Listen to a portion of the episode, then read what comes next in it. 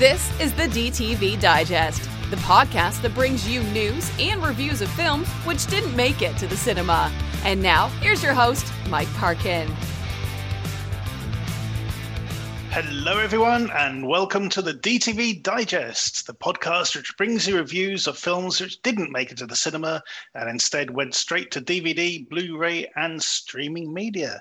I'm your host, Mike Parkin, and joining me this week are Richard Hawes. Hello, everybody and Stephen Lockeridge. Hello. And this week we have the Mark Dacascos zombie movie, The Driver. Uh, then we have the true life um, espionage tale, A Call to Spy. Then a bit of uh, French Canadian godfathering with Mafia Inc. Our short shot this week is Companion Shop. And our DTV throwback is the Alicia Silverstone movie, True Crime. So, without any further ado, let's crack on. Our first review then is The Driver. In a zombie filled post apocalypse, an assassin acts as protector to a small community of survivors. When their compound is attacked, he has to flee with his daughter to find another sanctuary called Haven. Uh, so this was shot in Indonesia a couple of years ago. I think it goes by another name as well, Rich um, Zombie Kill or something, or um, Hitman Undead. I think is the title. Oh, is it? I'm not familiar with the with that alternate title. Uh, yeah. Uh, anyway, so uh, it's it's Mark Dacascos um, driving a nice BMW. And uh, he's sort of acting as the enforcer for this sort of uh, this this compound, this commune. Um, and when, we see him at the beginning, they're sort of um, dealing with someone who was stealing supplies, and he's basically given the choice of either taking a bullet to the head or uh, fending for himself against some zombies. Um, and then so we, we get an idea of what's going on. Um, and and so on and so forth. So I'm just going to throw it open. I don't want to sort of give too much plot details away yet until we've had a chance to talk about it. Uh, Steve, what do you make of the driver? Um, not bad. It's an hour and a half episode of The Walking Dead, basically. In a car. Um, yeah, in a car. Yeah, it's like the one before the last of the series, if you know what mm. I mean. Yeah, yeah. yeah. Um, no, it's enjoyable. Um, the performances are quite good. The little girl's not the best in the mm. world. I think she could. Mark Dacascos' actual daughter, I believe, as well. Um, Okay. Yeah, Noelani Dacascos. I won't say any more then. Max will keep me heading. But, yeah. um, yeah, it, it goes for every every kind of Walking Dead cliche going, and but it's enjoyable. Um, the ending is no big twist really. You, you know what's coming a mile off as usual. Um, it's well shot well filmed. it, I can't really say any more about going into the plot, really. But mm. the only thing that annoyed me was, I mean, you'll probably say this yourselves, when they do break into the compound at the beginning, and they find out who's behind it, and the reason that he gives was just, I'm like, come on, yeah. seriously. Yeah, there's no need for that. But no yeah, it was okay. Mm-hmm. Uh, Rich, over to you. Well, I didn't think it was well shot and well filmed, and I didn't I didn't think much of it at all. Really, um, the uh, the whole theme of it, you know, the apocalypse and zombies and whatever, has been so done to death that this doesn't bring anything really new to it. And I felt the film although it's called the driver and you know he's driving his car and stuff i felt that the pace of the film was actually rather pedestrian. It was really slow. I mean there's a, there's a whole bit at the beginning of the film where uh, uh, it's quite well there's two things. He's got this like slow narration that he does throughout the movie that starts off. So it's it's a sort of a languid pace. And then he starts cleaning his car and it's like almost like a slow motion cleaning his car scene for like what seems like two minutes. And uh, I was just like, oh god, so is this what we're in for? I, I, think it looks quite cheaply shot. I think it was cheaply shot, made in uh, shot in Thailand, and it's got like an, a shot on video kind of look to it. Probably like digital cameras. or something. Um, Mark Dacascos is definitely the best thing in it. Uh, and mm. for me, it's more the trivia of the movie than the movie itself that's interesting. The fact that it's kind of a family affair that he's reunited on screen with his wife, Julie Condra, who he met when they made Crying Freeman in 1995. Uh, and obviously their daughter, Noelani, in it as well. Not her first acting role, but like probably one of her first bigger acting mm. roles. Um, it's just more of a family drama kind of thing, really. Um, there's not a lot of action in it. The Dacascos doesn't get to do a huge amount. Uh, the it reminded me a lot of when he did I Am Omega, which was the I Am Legend knockoff that he did for the Asylum. Similar kind of thing, post you know, uh, you know, mm. zombie future kind of thing. Um, the supporting actors were terrible, starting with that guy who uh, Steve was just mentioning, who's who's like the yeah. betrayer character. They were just all really lame. I thought. Uh, I, I, oh, the zombies! Geez, man, the zombies are terrible. so we've got running zombies, and they just kind of flail around. They're not really. Um, they don't really have much impact, uh, as far as I was concerned. You know, the, certainly not compared to something like the resort, uh, mm. which we, we covered on a, an early episode of the, of the digest. Um, the film was directed by uh, I'm going to struggle with his name, uh, which Chaos Sayonara, Chaos Sayonara. No, no, sorry, see, I can't do it. But he's better known as Kaos. Mm. Now he directed uh, Ballistic Ecks versus. Yeah, that's right. Yeah, yeah, yeah. With with uh, yeah. Antonio Banderas, which was basically uh, his big shot. That was his hit. That was his chance mm. to hmm. hit the big time in Hollywood, and it just you know we all know that it didn't turn out very well.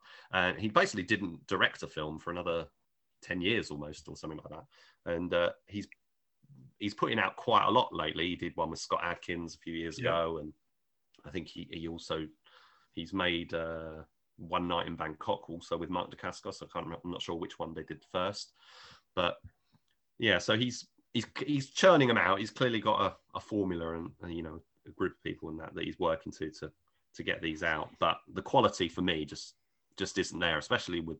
I mean, Dacascos has done quite a lot of subpar movies, and uh, this is unfortunately one of the worst that I've seen for my money. Apart from him being a great, I mean, as you would expect, he's been around for a long time. He's got a great presence. He's you know he knows exactly what to do, but he's he's stuck in this you know with this bad material and the, in, you know, this really low budget and the bad green screen or whatever when they're driving the car and, and that. So uh, there's a nice cameo at the end, or you know, almost considered a cameo if you know who he is.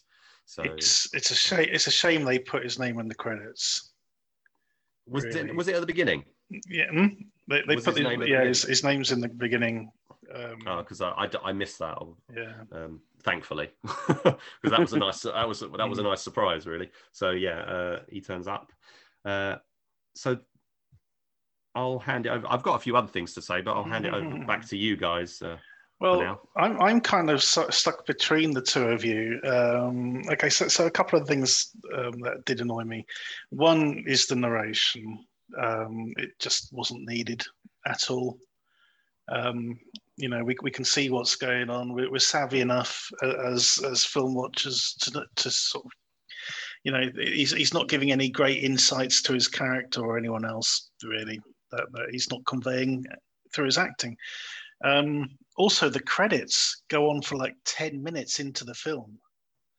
You know, they just keep coming and coming. Yeah, know, quite slow. But it's that's that's what I say. It's got this real slow pace to it. Mm. It's like everything takes a really long time. The scenes are much longer than they really need to be. It's all padding, I think. I don't know. There's a lot of padding. Mm. But I, I enjoyed the raid on the compound. I thought that was actually pretty good. So you got a mixture of like you know the, these these marauders coming in and also these sort of zombies now getting in on, on the action as well. Um, I thought that was actually pretty well done.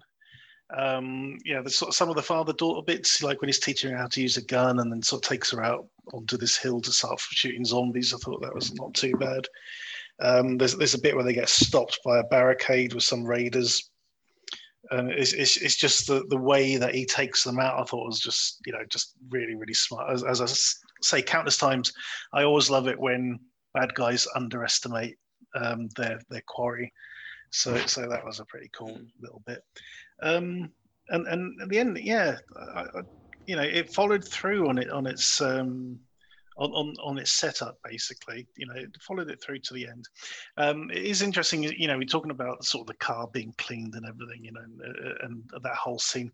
Clearly, there was a deal with BMW somewhere in this. God, yeah, yeah, yeah. Um, you know, Considering how dusty it is, it's very, very shiny. it's very, very shiny. But not only that, nothing happens to the car. Nothing happens to the car, and No, and, there's and, no- and, and yeah. when it, when something is supposed to happen to the car, it's done off screen.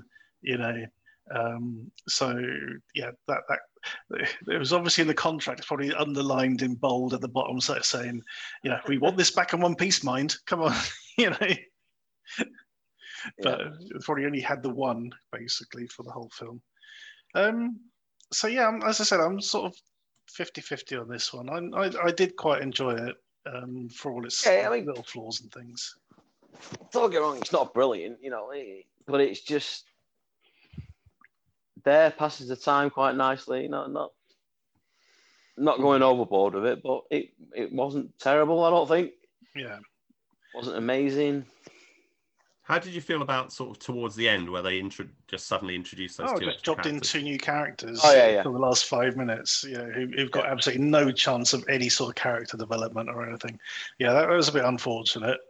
Um, but at the same time, it was, I think it was necessary to bring in another ally, as it were, Mm.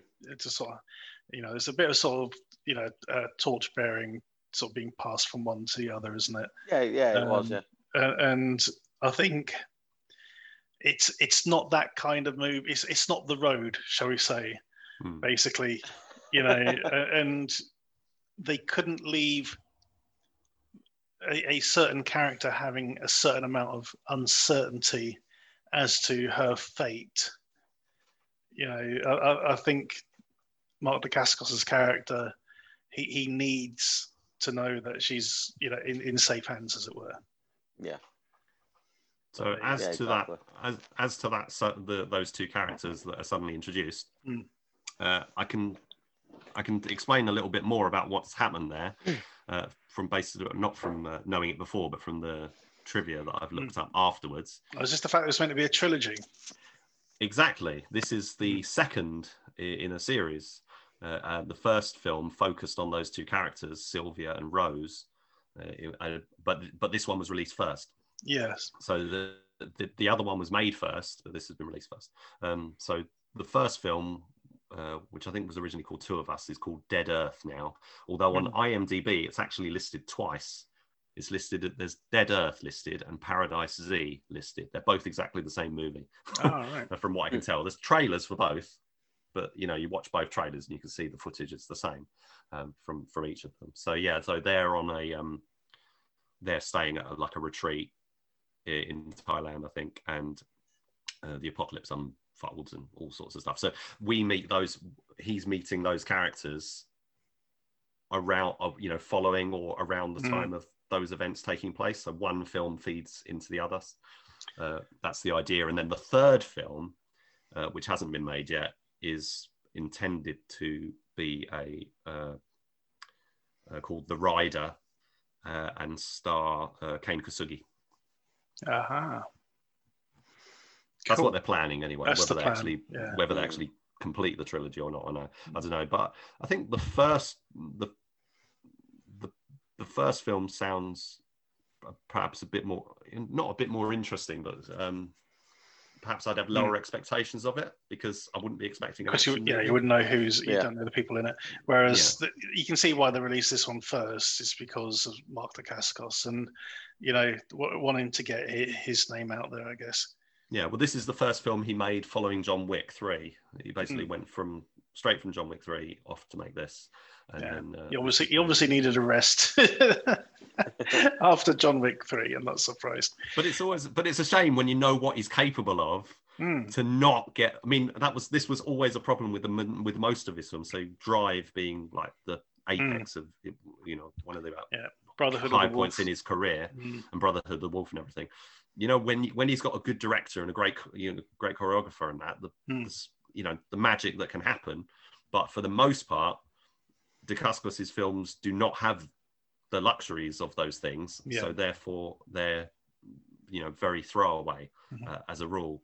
Uh, is, and the fact that this you know is called the driver and it makes you think of Drive and remember you know how, what what great films he d- has made in the past for me is uh, something that Mhm. you know is detrimental. I don't think they should have called it the driver. I think it's not the right title for the movie. No, Um, No, it just sets up sets up different kind of expectations and stuff, Yeah. especially the American poster, which shows no horror imagery at all. No. Just just him holding a gun. Jesus. Anyway, uh, scores on the doors, Rich. I'm gonna have to only give this one a four, I'm afraid. Four. Okay, Steve. Uh, six. Yeah, I'm going to join you on a six for this one. Um, before we leave this, I just want to sort of segue into um, One Night in Bangkok, which is the same director uh, Hmm. and Dacascos, which, I- which I saw um, last month. Um, it's a much better film. It's a smaller film because it, it basically centers around Mark de Dacascos coming to Bangkok, getting into a Uber, shall we say, um, and just being driven around by by this lady to various points where it, we, we we learn she doesn't that he's um, going in and killing people um, on, on this sort of killing spree.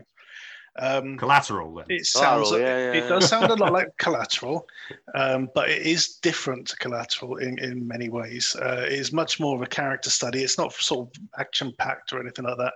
The driving bits are a lot more sort of tranquil because obviously she's not aware for a lot of the film what's actually going on um, and we sort of find out what what is going on and funny enough that also has um, I think it's yeah Kane Kosugi turns up in Mhm. that one as well.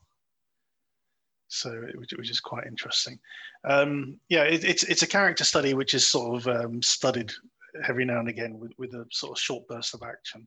So is uh, Dacascos the main character, or is He, he? is the main character, and he's He is. playing someone, uh, um, you know, quite a bit older uh, as well. He, he's, uh, you know, in looks this a bit sort of stubbly on his. yeah exactly yeah. yeah yeah. He, he looks a bit different to, to normal Hmm. um but yeah no it's it's it's very good yeah um a lot less der- derivative than you might think so anyway that is two sixes and a four for the driver but if you get the chance check out one night in bangkok as well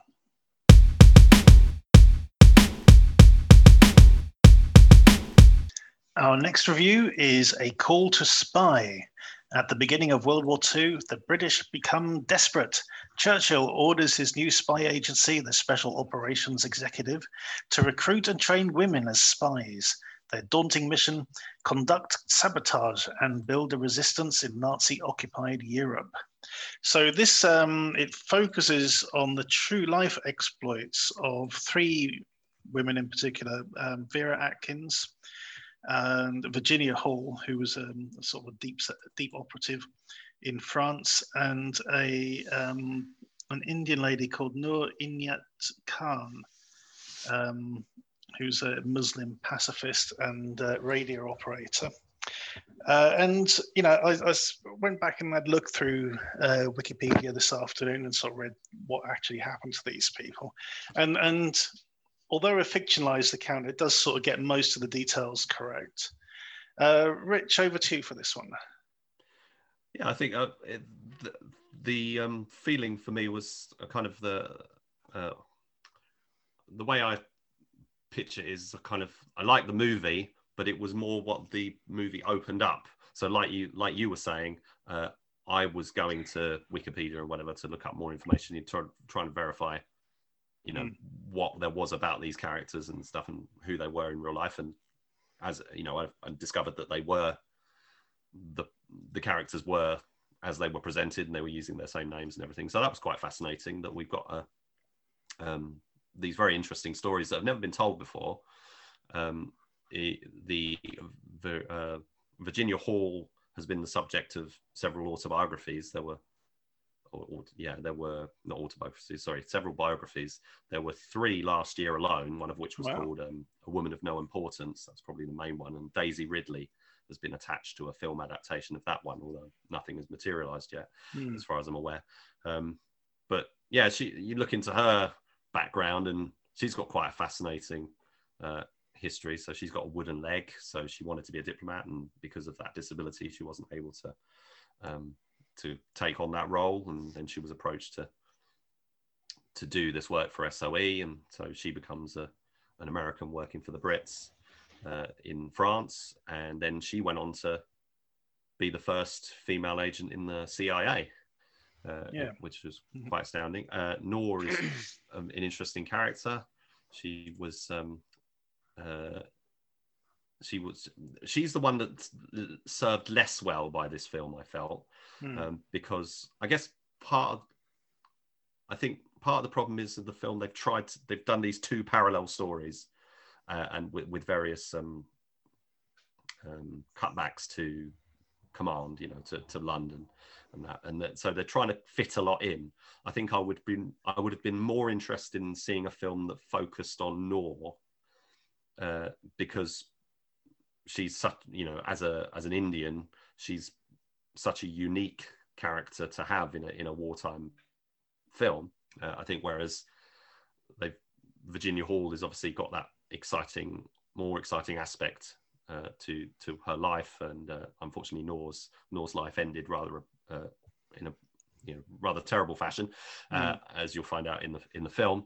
But the they it almost seems like it, they kind of went the safe route by focusing on a white woman, basically, an, an American as well. You know, much more sort of uh, commercial potential there. Um, but we've also got Vera Atkins, hmm. who's uh, who's uh, a Roma- who's their handler essentially, mm. and she's a Romanian Jew. So it's it's a film about women be you know women spies in World War II, but also you know the the contribution from other nations, you know, from other countries uh, for, to the Allied war effort, you know, working under mm. Churchill were all these women who were facing their own adversity due to the um, the you know the uh, disabilities or, or, you know race issues or, or, or you know just being a woman uh, that, that was uh, that was problematic but you know the the the stories are amazing and uh, Linus roach is in there as Maurice Buckmaster mm-hmm. and our old friend David Shaw is there yeah. as Colonel Gubbins uh, not an old friend of mine because I didn't really mm. know him but you guys you guys did, yes. did, a lot of work with him back in the day. That's and, right, uh, yeah. And so yeah, so I did like it, but it's more of a opening the box kind of movie for me. It's kind of I want to I want to find out more. And mm. I felt the same when we saw The Spy. Do you remember the yeah, yeah. film uh, Sonia Vigo yeah, film? Yeah, yeah, yeah. yeah, um, yeah there, there are some sort of really interesting details to this. Uh, uh there's there's a bit where um, Vera f- first arrives in France and orders a, a, gin in this cafe, and everyone just stares at her like, what the fuck? Um, and it turns out that yeah, a new law had just been passed saying you can't drink alcohol on, on Sundays. You know, and of course, well, surely you should know this because you're a French person, young lady. You know, um, funny enough, there, there was a, uh, there was another sort of true life thing like that where this guy went in, you know, uh, was there, dropped into France. His his French was impeccable and all the rest of it. He goes into um, a cafe, orders um, a coffee, and is immediately arrested because he asked for a, a coffee with milk. And in this particular village, milk was um, prohibited to the locals. It was only to be used by the by the Germans. you know, it's like, well, yeah, if you if you'd been here, you'd, you'd know this sort of thing. You know, um, which I think is one of the reasons they did all these different rule changes to sort of try and sort of trip people up. But uh, yeah, it's, it's, an interesting detail. What was actually quite enlightening for me hmm. um, was the sort of prejudice that um, Atkins herself faced, um, even though she was, you know, sort of well well respected as a spy handler and, and you know she's done various sort of work for her boss.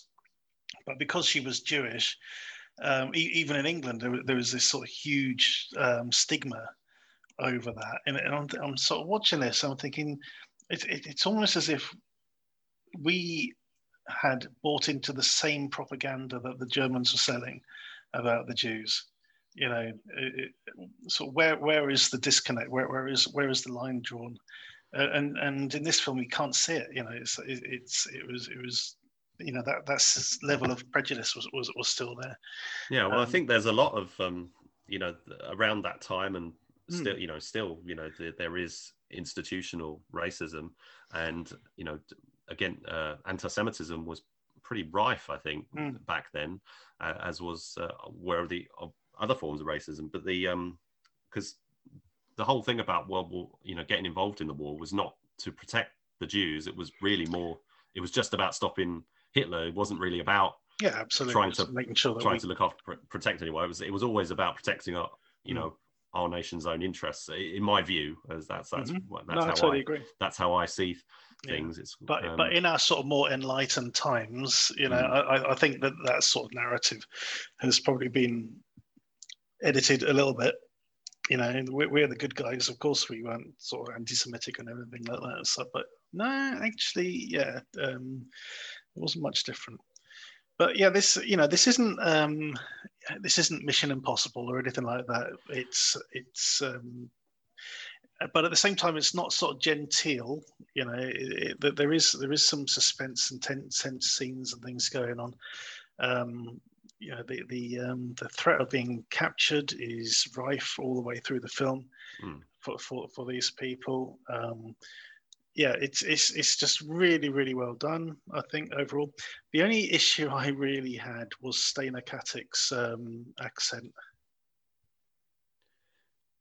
What? Why? Why? Why is that? Because it because it's sort of a bit of a wandering accent. It, a little bit, yeah. It was just, especially in the early scenes, it took a while for my ears to get used to it. Eventually, I sort of picked up on it fine, but I think her, her first introductory scene, her accent is is very strange. I uh, kind of picked. I felt like oh, she was going like for the proper uh, stiff upper lip, you know, yes, e- e- that's you know, right. English accent, mm. British accent or English accent, and um, but then every now and again she tries to add in a little bit of flavour to mm. show that she's Romanian. Yeah, well, that might be it. Yeah, it might be that. That might be, you know, but but anyway. Um, I liked Radhika Apte uh, as uh, mm-hmm. Noor. She was. Yeah, I haven't seen her good. before. She's actually um, looking at her IMDb. She's not really done many uh, English language movies. She's done a lot of uh, Indian Bollywood stuff, mm-hmm. Uh, as, as you might as you know might expect. But I think she's not. Um, I don't think she's British. Is she? Uh, where is she from? Uh, yeah, so I think she. Yeah, she, so she is from India, mm-hmm. uh, and yeah, I thought she she was really, um, uh, you know, they could have gone for like a like a really glamorous kind of uh, you know portrayal. Sure. But they, she's she's very relatable. I think you know she's got um she's got a sort of girl next door kind of look about her, uh, and you know re- can be quite relatable. Whereas uh, I think the the actress playing uh, the main character, Sarah Megan Thomas, mm-hmm. is m- much more of a, a a typical heroine, I would say, for for for a film. Possibly, yeah. Um, she looks like she reminds me of Rooney Mara. That's who. Yeah, you're right. Absolutely right. Because you know, watching this, I'm thinking I've seen her and stuff before. I'm sure I have, and I couldn't place it. And I looked at her IMDb page. and I'm going, nope, can't, can't see yeah, it. But, but, you're absolutely right. Um, yeah, she does have a striking resemblance to Rooney Mara but definitely. Um, okay, so this, this was an interesting film. It's, it's just over two hours long. Um, it's, it's, very well put together. The period detail looks really great. Um, how are you going to score this, Rich? Uh, I am going to score this one. Uh, you know, I'm, I'm going to go seven out of 10 on this one. Mm-hmm.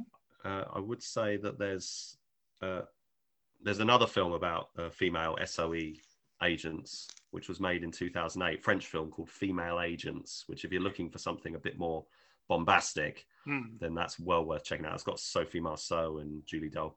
Uh, Julie I've, I've heard of it. I haven't actually seen it's it. Very well, I remember seeing the trailer for it. Yeah, very well worth seeing. Mm-hmm. Uh, I'm, I, it, Revolver released it back in the day. That's longer. That's two and a half hours. but uh, right. yeah, it was, it was a good movie. But yeah, this one, it's it's fine, but uh, it's you know, it's it's it doesn't offer a huge amount of excitement, but it does open the door on some very interesting bits of uh, biographical history.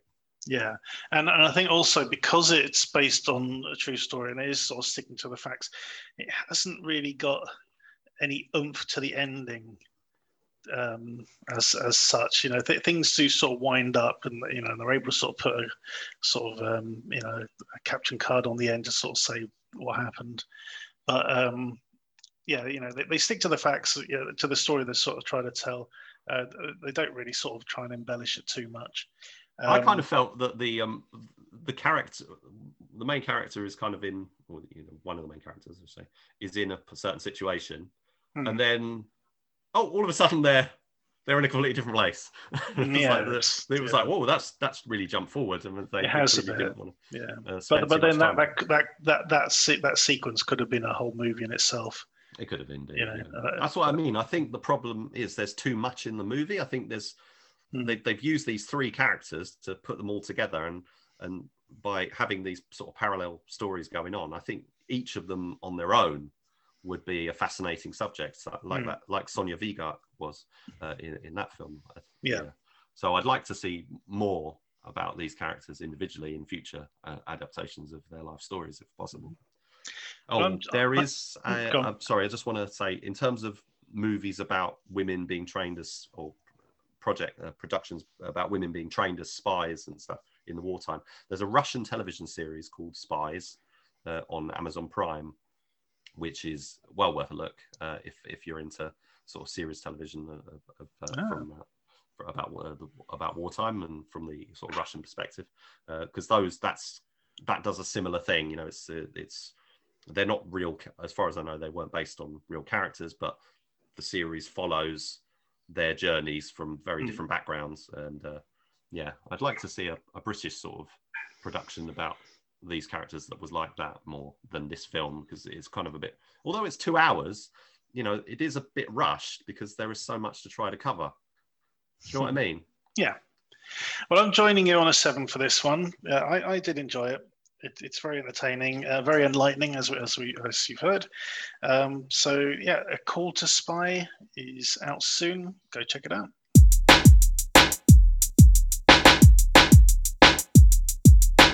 Our next review is Mafia Inc. Uh, Vince Gamache is an up and coming mobster, friend to the Paterno family in Montreal. When he devises a heinous way of smuggling drugs, he falls foul of their sense of honor and is banished. But due to his connections to Giacomo Paterno, is allowed to live. Now, this may turn out to be a costly mistake. Okay, guys, so this is basically a French Canadian version of The Godfather. Um, it has all the hallmarks of a sort of pr- pretty decent sort of mafia movie. Um, I'm going to throw this over to Steve to begin with. Right, I shall make the admission that I'm not a big fan of gangster movies in general. yeah, it's never re- never really been my thing. But I must admit, this was enjoyable, pretty good. For obviously it's sprawling, it's too long, as they always are. Um, what was it like? It two, two and a half, half hours? hours? Yeah, two hours yeah. ten minutes. But I thought all the performances was great, especially Frank, uh, Sergio Cast- Castellitto mm-hmm. as Frank. Um, I thought it was great. Nice as pie one minute, bang into the rage next minute. Turn off on the charm. I thought he was he was brilliant. The beginning bit threw me for a loop as well, mm. um, because you've got like the meeting about building the bridge, and then yeah, is it Venezuela? Yeah, which is a part in Venezuela, which isn't really mentioned until about halfway through. Mm. Again, so it, it takes its time getting to where it, it you know it gets to. Um, because to me, that's the crux of the film is the banishment of a certain character and how how he's banished and the ramifications of everything like that after after that part. But yeah, it's solid, enjoyable, really well shot. Um, and I think they've scored everything they put out of the budget. It's it's well done. It's just not really my kind of thing. In the end, Hmm. Rich, over to you. Yeah, I did. It was. It, it's one of those films that is just so. Uh, everything's sort of as it needs to be, and sort of so it it plays itself out in you know perfect. You know, it's perfectly serviceable and well made and everything. But it's the kind of movie that, I watch and I don't really take notes for. So it's it's it was really good. It was very well shot and stuff. The, um, the I was glad the guy uh, Vince lost his mustache about an hour in because that mustache was driving, was driving me crazy. It looked so stuck on. But the uh, um, but yeah, that it's it does start out quite confusing with you know all the stuff about the bridge and and then this uh, orchestrated accident uh, involving a bus of school children, uh, which becomes sort of like the the heart of the um, uh, of sort of the as you say, lot sort of at the crux of, of, of a lot of the um, action as as the film sort of takes place. You know, sort of the impact of uh, the revelation and, and things. This is uh, based on true events, so a bit like uh, Call to Spy was. It's based on a, a non-fiction book, which was also called Mafia Inc. Uh, it's about the real life crime family uh, in uh, Sicilian crime family in uh, Montreal. Uh, so when I was researching it afterwards, it, it turns out that Canada does have a big organized crime you know issue. There's lots of Mm. there's always stories in the press and stuff, but they don't make many gangster movies. It's just not something they generally do. So I wonder is why.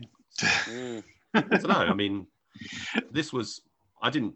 This was as good as any American gangster movie. I would say, as, Mm. at least as far as Yeah. sort of normal ones go. Personally, I think the French gangster movies are probably. I mean, I know this is French. This is French Canadian, but Mm. um, there's some really good French gangster movies out there of recent years, which um, uh, I've enjoyed more.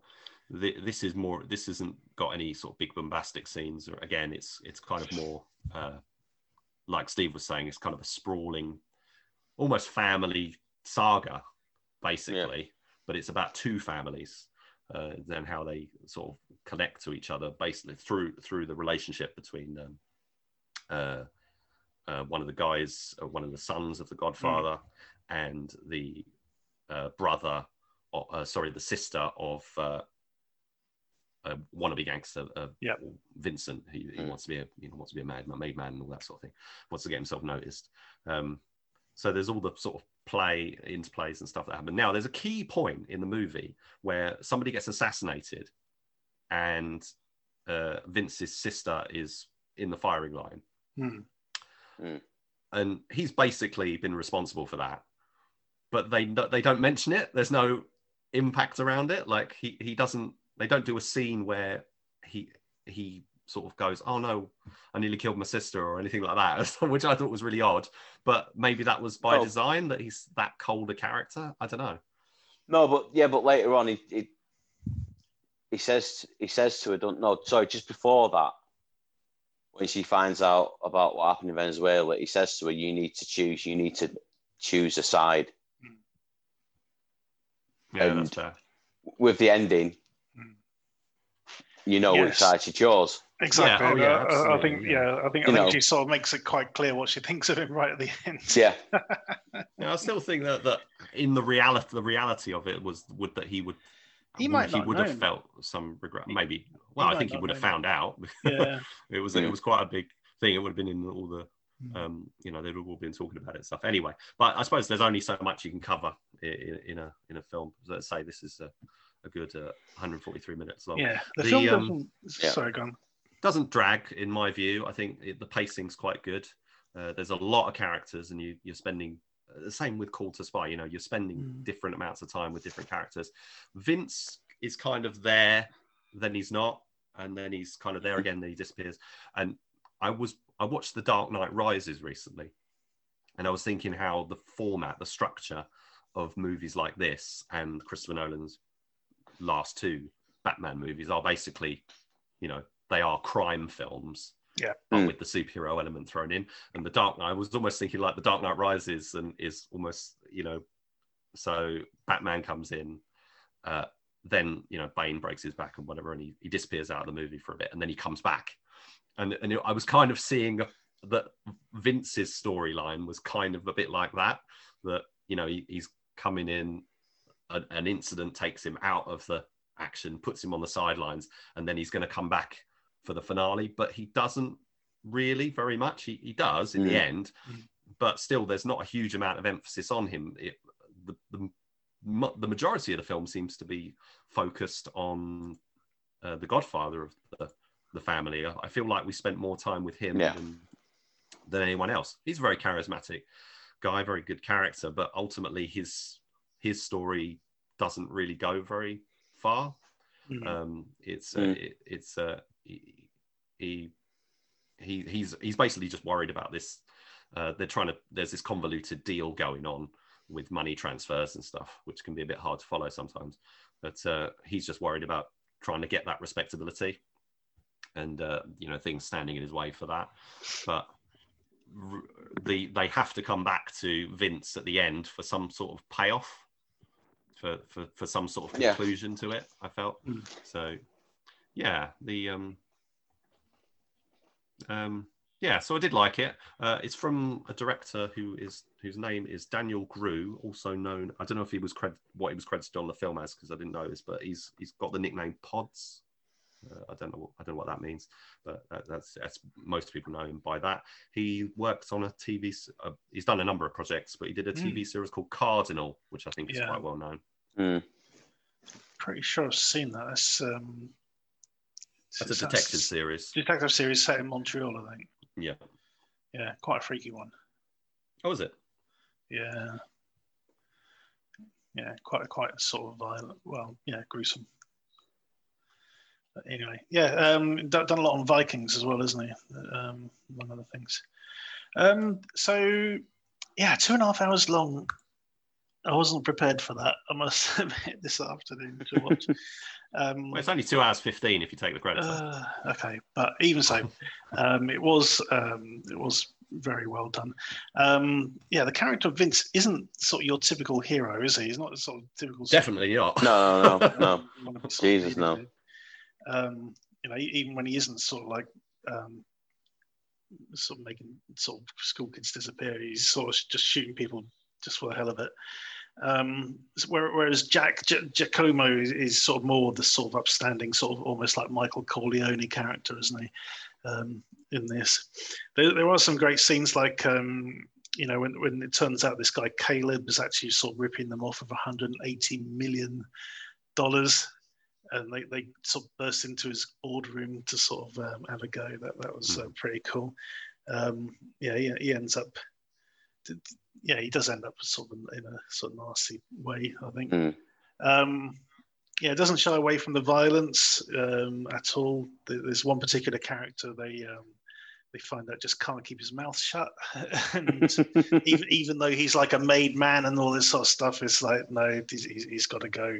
Well, they call him Yap Yap for a reason. Yeah, Yeah. exactly. Um, so there's, there's some interesting little bits, like you know, the, the coded message that the butcher gives to it's like, oh, you know, tell him that um, it's a beautiful day or something. He'll know what it means. You think, oh my god, here we go.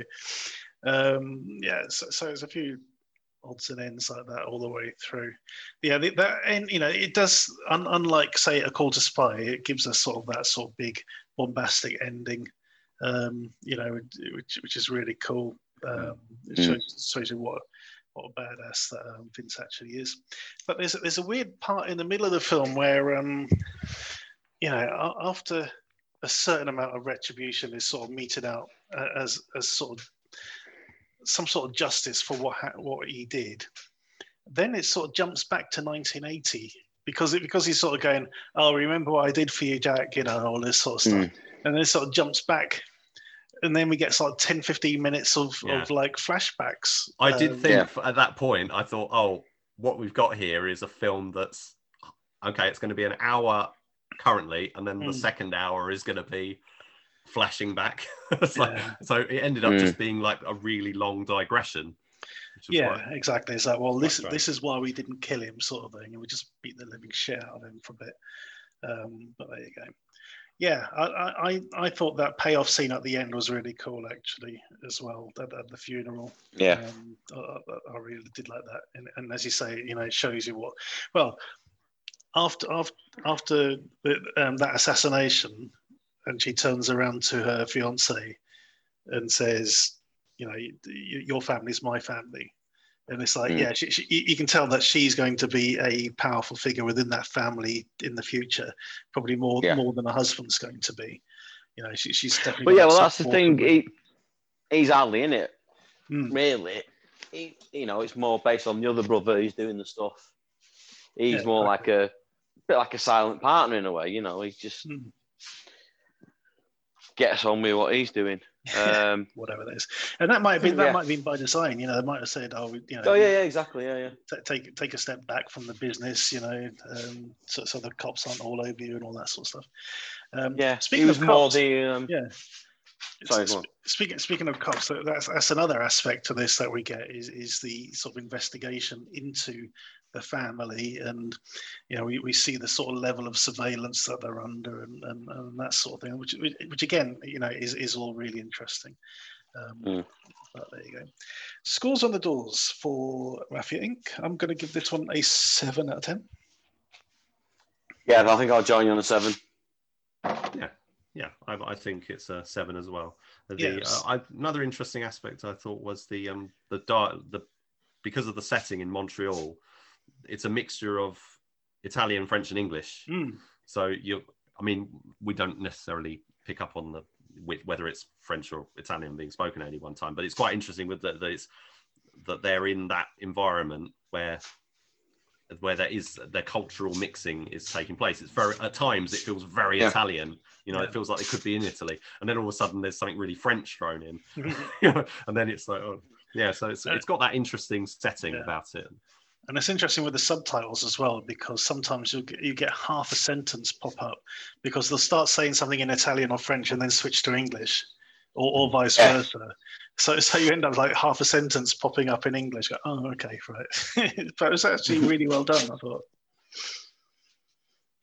Okay, so that is Mafia Inc. Not, I'm not sort of like sold on the title. I must admit. I didn't quite get the title. I know No. it's sort of like the business of mafia and the trial Yeah. thing, but I don't think it really, for me, it doesn't really No, it's, it's doesn't really Well, work. It's not DTV enough.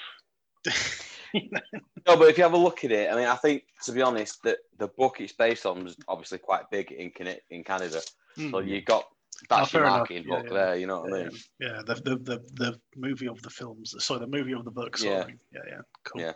Anyway, this gets sevens all round from us. Uh, that's Mafia Inc. It'll be out soon. Check it out.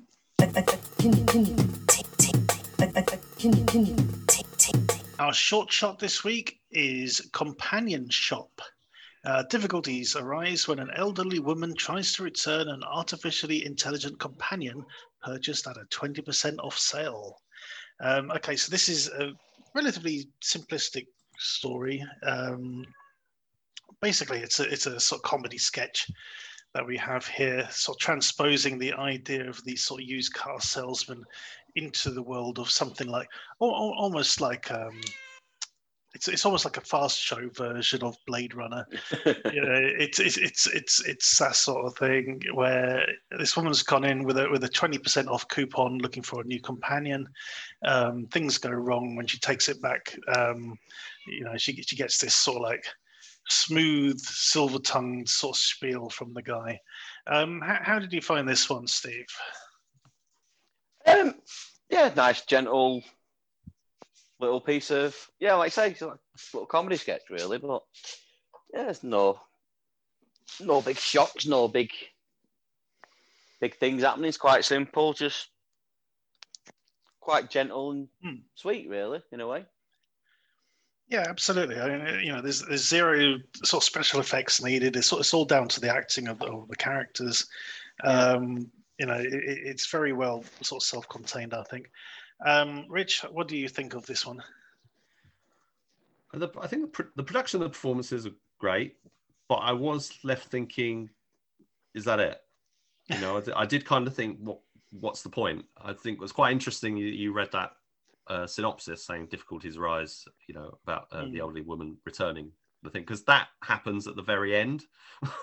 that's mm. off. That's yeah. like the that's like the the final bit. Uh, of, it's almost like that's the punchline of it, mm. and so it seems odd that they would use that as a sort of like Synopsis, a setup, yeah, yeah for yeah. The, for the thing. Because it's it's it, it's really better to be a bit more general than that and just say there's a shop you know that you can go in and you can buy these uh, androids uh, as companions. And uh, it's all very well written you know so there's some nice ideas. It's, as uh, steve was saying it's very gentle. Mm. um, yeah. there's not there's not a lot to it. But yeah i mean we've cut we, we've covered you know shorts that are essentially scenes or sketches or you know action sequences that that, that really there's there's not a lot there uh, but they they kind of apart from to sort of act as a showcase or as an introductory thing this kind of shows that uh, director Ivy, Ivy Jelisovic Jelisovic has uh, has you know clear talents uh, and the the cast of uh, which are a couple of uh, elderly people primarily. Well, uh, the there's the guy who's um, Stuart Walker as Anthony, who's sort of doing the salesman, uh, and Jilly Daniels as Mildred, the elderly lady, sort of coming in looking for a bargain. It's quite interesting. That they don't really set up any of the the world that hmm. almost this is so common now that you have these companions that hmm. they just set them up in a sort of quite of a quite a basic shop and uh, I mean, I know part of that is due to budget limitations and things, but you know, she's coming in with with, with a, a, discount coupon and you know, flyer to try and get something a bit cheaper. There's, it is, yeah. there's almost like that. Yeah. It's been around a while, kind of. it's not really that amazing anymore. Uh, kind of. That's how. That's the impression I got yeah. of it anyway. Well, so well it's, it's as you say. I mean, it's got to the point where they're offering coupons yeah. You know, that, that's, mm. that's that's where that sort of industry is, and, and, you know, people having to resort to these sort of like um, these little cheats, as it were, as, as to how to how to make their money out, out of it. Um, yeah, I, I I, I, like the concept, and, and as you say, you know, it is this sort of in-ground um, sort of concept in this world that yeah, you can just go down the high street and um, there'll, there'll, be a companion shop you know, pop in for the have a look at the latest model, yeah. see what you think. You know, but then you got this. Go on. So you know, kind of reminded me of it. Is it called Humans on Channel Four? Oh yeah, yeah, yeah. You know, like a short comedy version of that, really. Hmm. You know. Yeah, yeah the lady is for the lady. Um, Jilly Daniels as Mildred. She was, you know, like I was, I think I said before, you know, the performances are all really good. You know, the the, mm. the, the, sales guy is quite smart on me mm. and whatever, and, and the, the woman's quite you know cheeky, I was sort of looking for a, a discount and whatnot, mm. and uh, even uh, Gregory Cox as Henry, who's who's just got to be, you know, the uh, the companion droid, as just you know just sort of following her around or, or you know just sort of reacting to things and stuff. He was yeah, it's, it was a good he, performance he because good. it yeah. was, you know, there was, there was effort there to make it look like his, movements and, and, and, his cadence and everything did have mm. that element of artificialness to it you know, um, which, which, which helped, I think, sell it because you know, as as I said, there's zero special effects or anything going on here. Um, it's, it's all purely down down to the performances to pull it off. So so I thought that was really good. Um, yeah, I mean, overall, as I, as I said at the top, you know, this this it's like a sketch from the Fast Show or Harry Enfield. That's that's what it felt like to me. You know, it, it would easily fit into one of those sort of TV shows you know, effortlessly. I think um, as, as, a short, I think I think it's okay. I, th- I think it um, does a good job of selling the story. You know, selling something bigger than it is. Um, but yeah, so so that is it. Basically, we'll put the link in the footnotes so you can check it out. I think it's only about five six minutes long. Eight minutes long, yeah. Eight minutes long, yeah. It was um, it was filmed last year in London, apparently. Um, but yeah, it was really really good. Um, and, and obviously, if you like this, you know, perhaps check out some of uh, Ivy's other work, uh, which uh, you probably be able to find a link to on her IMDb page. DTV throwback this week is True Crime. Uh, Mary is a precocious high school senior who longs to be a cop. When a classmate's sister dies and the case remains unsolved, Mary becomes obsessed and gets involved in the investigation. Um, now, Rich, I, you know, as usual, when we do the DTV throwback, and despite considering myself quite a well, shall we say, well-read DTV person, well watched, well read. Anyway, um, I'd never seen this again.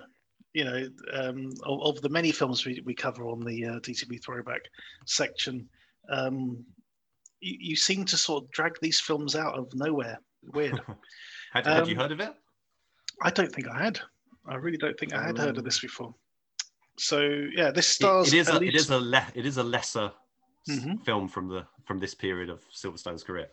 Yeah, so this is Alicia yeah, Silverstone, um, doing a very convincing high school um, person. I thought. Don't know how old she was at the time. And uh, Kevin Dillon, who uh, we also know from The Blob, I suppose, about five years. Hmm? Love The Blob. Yeah, I thought you said. For a moment there, I thought you said not the blob, and I thought, oh god, oh my god. No, no, I said love the blob. the blob's great. yeah. Thought, oh god, here we go, another classic typical Mike cra- uh, cock up. No, no he's yes, better, well, he, he was better known now from Entourage, but he was, right. he was quite the teen idol back in the mm. back in the day. Yes, yeah, younger brother of Matt, of course. So, yes, yeah.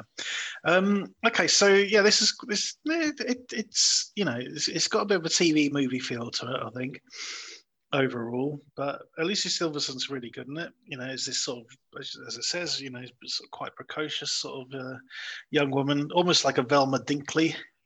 Basically, you know, uh, wants to solve mysteries. She listens to the sort of police band on on the radio in, in a in a, um, a house in a, in a room. And uh, yeah, so um, yeah, Rich, over to you. Uh, right, this is uh, uh, a, a, film that was released on uh, High Fliers Video 1996, made I believe I think 1994 originally came out in America in 1995, uh, written and directed by Pat Verducci, who's uh, it's her sole feature uh, production. She's actually better uh, known as a writing coach. So mm. you go to, uh, she works at universities and does all sorts, and she's got a website and all that sort of thing. So where she gives writing tips and things, and it's kind of funny. It's like those that it's it's that those that can't teach kind of thing feeling yeah, I get, you know, yeah. without being too yeah. cruel about it. You know, it, she cites, all I wrote and directed uh, this film, True Crime, which wasn't a big hit." It, it, was, you know, pretty much snuck out DTV, whereas it originally was going to be a, a cinema release and that. And I don't think it's a great example of uh, a thriller hmm. in terms of the way the characters are written and whatever. It's pretty formulaic, but uh, it's serviceable. It's fine. I remember it coming out and I saw it at the time. Didn't really remember anything about it. So it's turned up on Prime. Quite interested to revisit it. Um, it's it's it's definitely a lesser film. This was say it was originally uh, 1995. Now this was a big year for Silverstone because that's when Clueless came out uh, mm. She'd also she, also, she, she did a, uh, a, thriller called Hideaway, uh, and she did another smaller film called The Babysitter. So like 1995, she did all mm. these films, and she was like becoming like the big star. And then after that comes Batman and Robin and all that sort of stuff. Um, so this one, clearly they weren't quite sure about it, uh, and uh, it wasn't going. It was a low budget Trimark film, low budget. Uh, they didn't put it into a lot of cinemas, and over here went you know largely unnoticed. Um, being sold off mainly on the back of you know Silverstone being uh, a, a, star name now. Um, I think it's serviceable. It's fine. Uh, it kind of wants to have its cake and eat it because it's like, oh, is he is he is he on the level or is is he a suspect or whatever? Mm. And it's hmm. like well, it's kind of dancing around the whole thing and trying to introduce oh. red herrings and that. Do you know what I mean, Steve? Yeah. What do you think? Yeah, yeah. It's kind of it's reminded me like the, the Scream double bluff, if you know what I mean. Mm. Yeah you know, where Billy gets arrested at the beginning and then it's not him, but then it is him at the end. And, you know, it, yeah, it was serviceable. It was okay. The performances were all right. But like you say, it's very cheaply shot. It, it did feel like a TV movie in a lot of parts. Um, there were a lot of films of this kind being made. Yeah. then. So Mm. Silverstone herself had done the teen thriller The Crush in 1993, which was kind of one Yeah. of the one of her early breakout roles. And uh, but you know Reese Witherspoon, Drew Barrymore, they were all doing films like this. So there was like Yep. Fear with Mark. Wahlberg. Fear, yeah, yeah, yeah. loads loads of stuff like that. You know, the young younger girl getting involved with a guy who's a bit of a bad boy, but you know, is he too bad? You know, kind of thing. Um, uh, yeah, so you got Bill Nunn in there for support as like the shouting captain. I liked him. He was good. Um, yeah. Yeah. And, uh, but yeah, it's, it's it's it's that same problem with you know most thrillers is the the conclusion is not wholly satisfying, uh, which is a problem for you know um, a thriller. It's more about you know if if you're looking at this film sort of about the characters and about their relationship and stuff, it kind of works on that level. But uh, the the conclusion just you know didn't really work. It was kind of the thriller, the you know the the procedural aspect. I, Hmm. I didn't think worked as as well as it could have. Now we both we all watched this on Prime, which is listed Mm. as true crime, but it comes up as a completely different title, which really threw me when I was watching it. Yeah, It, it gave the here. Yeah. title "Dangerous Kiss." Hmm. Uh, did that? get- Did you guys think that was weird? I thought it was very weird. I thought I clicked Yeah. on the wrong film by mistake. yeah, exactly. Because the thing Yeah. is, you, you get um, you get Alicia Silverstone's and Matt Matt Dillon's name come up. Kevin did. Kiss Kellen. Yeah, there you go. Oh, and, and you know what? There I almost called. I almost said Matt Damon as well. So Kevin Dillon's name and, and Alicia Silverstone's name come up. Then you get this title which says Dangerous Kiss. And then you get the rest of the cast. So I wasn't really sort of paying attention. And I saw Dangerous Kiss come up, and then the other cast members are going, I don't recognize any of these people. Am I watching the right film? You know, um, and I thought, oh yeah, no, I did I did see her name come up earlier. Yeah. And, and Matt Damon, I mean Kevin Dillon, Dillon, but there you go. So I've done a bit of digging, Mm. and because I couldn't find any examples of posters with Dangerous Kiss on, they all say Mm. true crime. Now, Mm. what it seems to be is that this is because uh, this is the PG 13 edit. Oh, The, the original film was uh, an 18. And if you were watching it thinking, well, there's not a lot that's 18 rated about what I'm seeing here, yeah.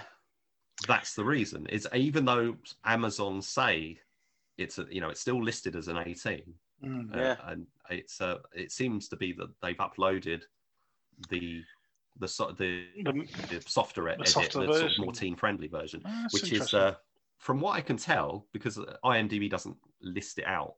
Uh, it seems to be about three minutes shorter I think from what the original running time was quoted Yeah. as.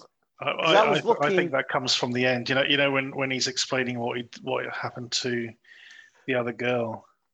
Well, if you look at, I was looking at the IMDb before, Mm. and you know, it's got like your, what do they call it? He didn't read the, The, reviews. violence.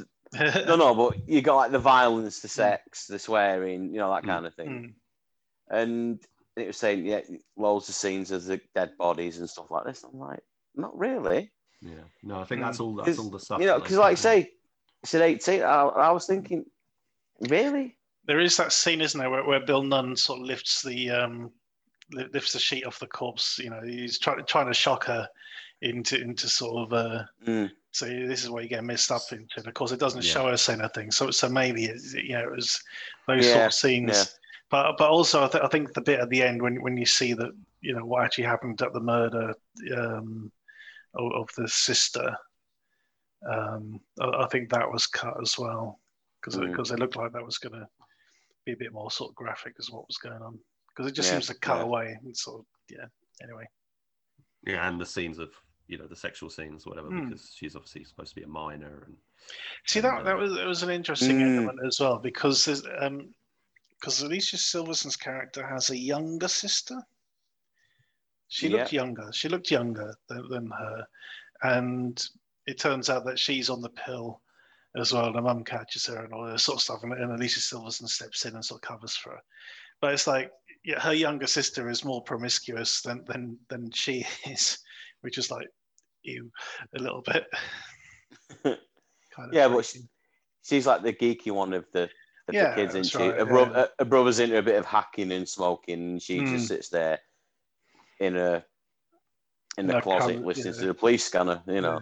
That's her thing. Oh, yeah. She's um she's I, I idolized her father who passed away. Who was on the That's he was on- right, He was a detective, Mm. And that's why she keeps going to visit um the police station and Mm. whatever. I, I thought it was funny. She walks in and starts talking to the guy on the counter, and he's just telling her everything. it's just like, yeah, there's this case, and there's a thing, and there's a weapon, and the thing. It's like, man, you've got to keep your mouth shut. you. That's can't it, just yeah. go. You can't just go talking about this stuff. You know, other people might be listening. That's it.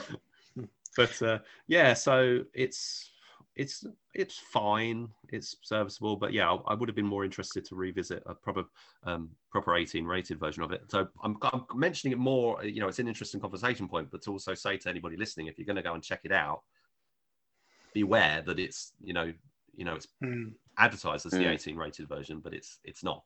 Um, if you want to find the 18 rated version, I guess you've you know the proper one, you've probably got to look a bit harder than uh, Yeah. Amazon, 'cause Interesting, I don't yeah. know. It might not even be available anywhere. What was interesting about this one is it was uh, the widescreen. It was a widescreen uh, version.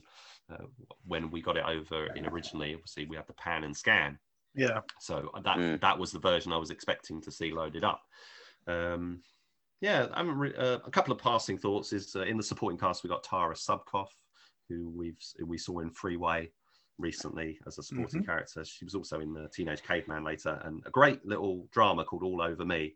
She directed her, her first film uh, called uh, hashtag Horror, which I hadn't heard of until I was, uh, you know, looking it up, and uh, she made that in about 2015. That looks quite interesting. Hasn't come out over here yet, as far as I'm aware, but I'd be interested to check that out. Mhm. Uh, in the cast, there's also Aimee Brooks from Critters 3 and Monster Man. Uh, so it's it's your typical teen thriller from the mid 90s, I would say. Yeah. Yeah, I'd agree. Yeah, yeah, and, and especially in this sort of uh, slightly you know edited form as well. It's um, it, it's it's reasonably suitable for that sort of age bracket as well. You know, sort of 14, 15 year old girls. You know, that probably get something out of this quite quite quite nicely. Any other comments for guys, or we're going to wrap up? I think you can wrap up. We can wrap Yeah. up. Yeah. so that's the end of the show, everyone. Uh, thank you for listening. Thank you to Steve and Rich for joining me this evening. No problem.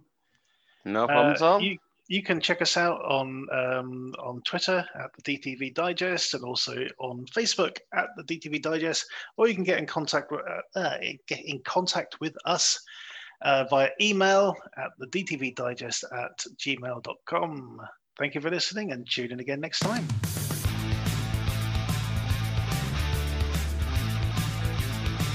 You for listening to the DTV Digest. Let us know your thoughts in the comments and tune in again next time.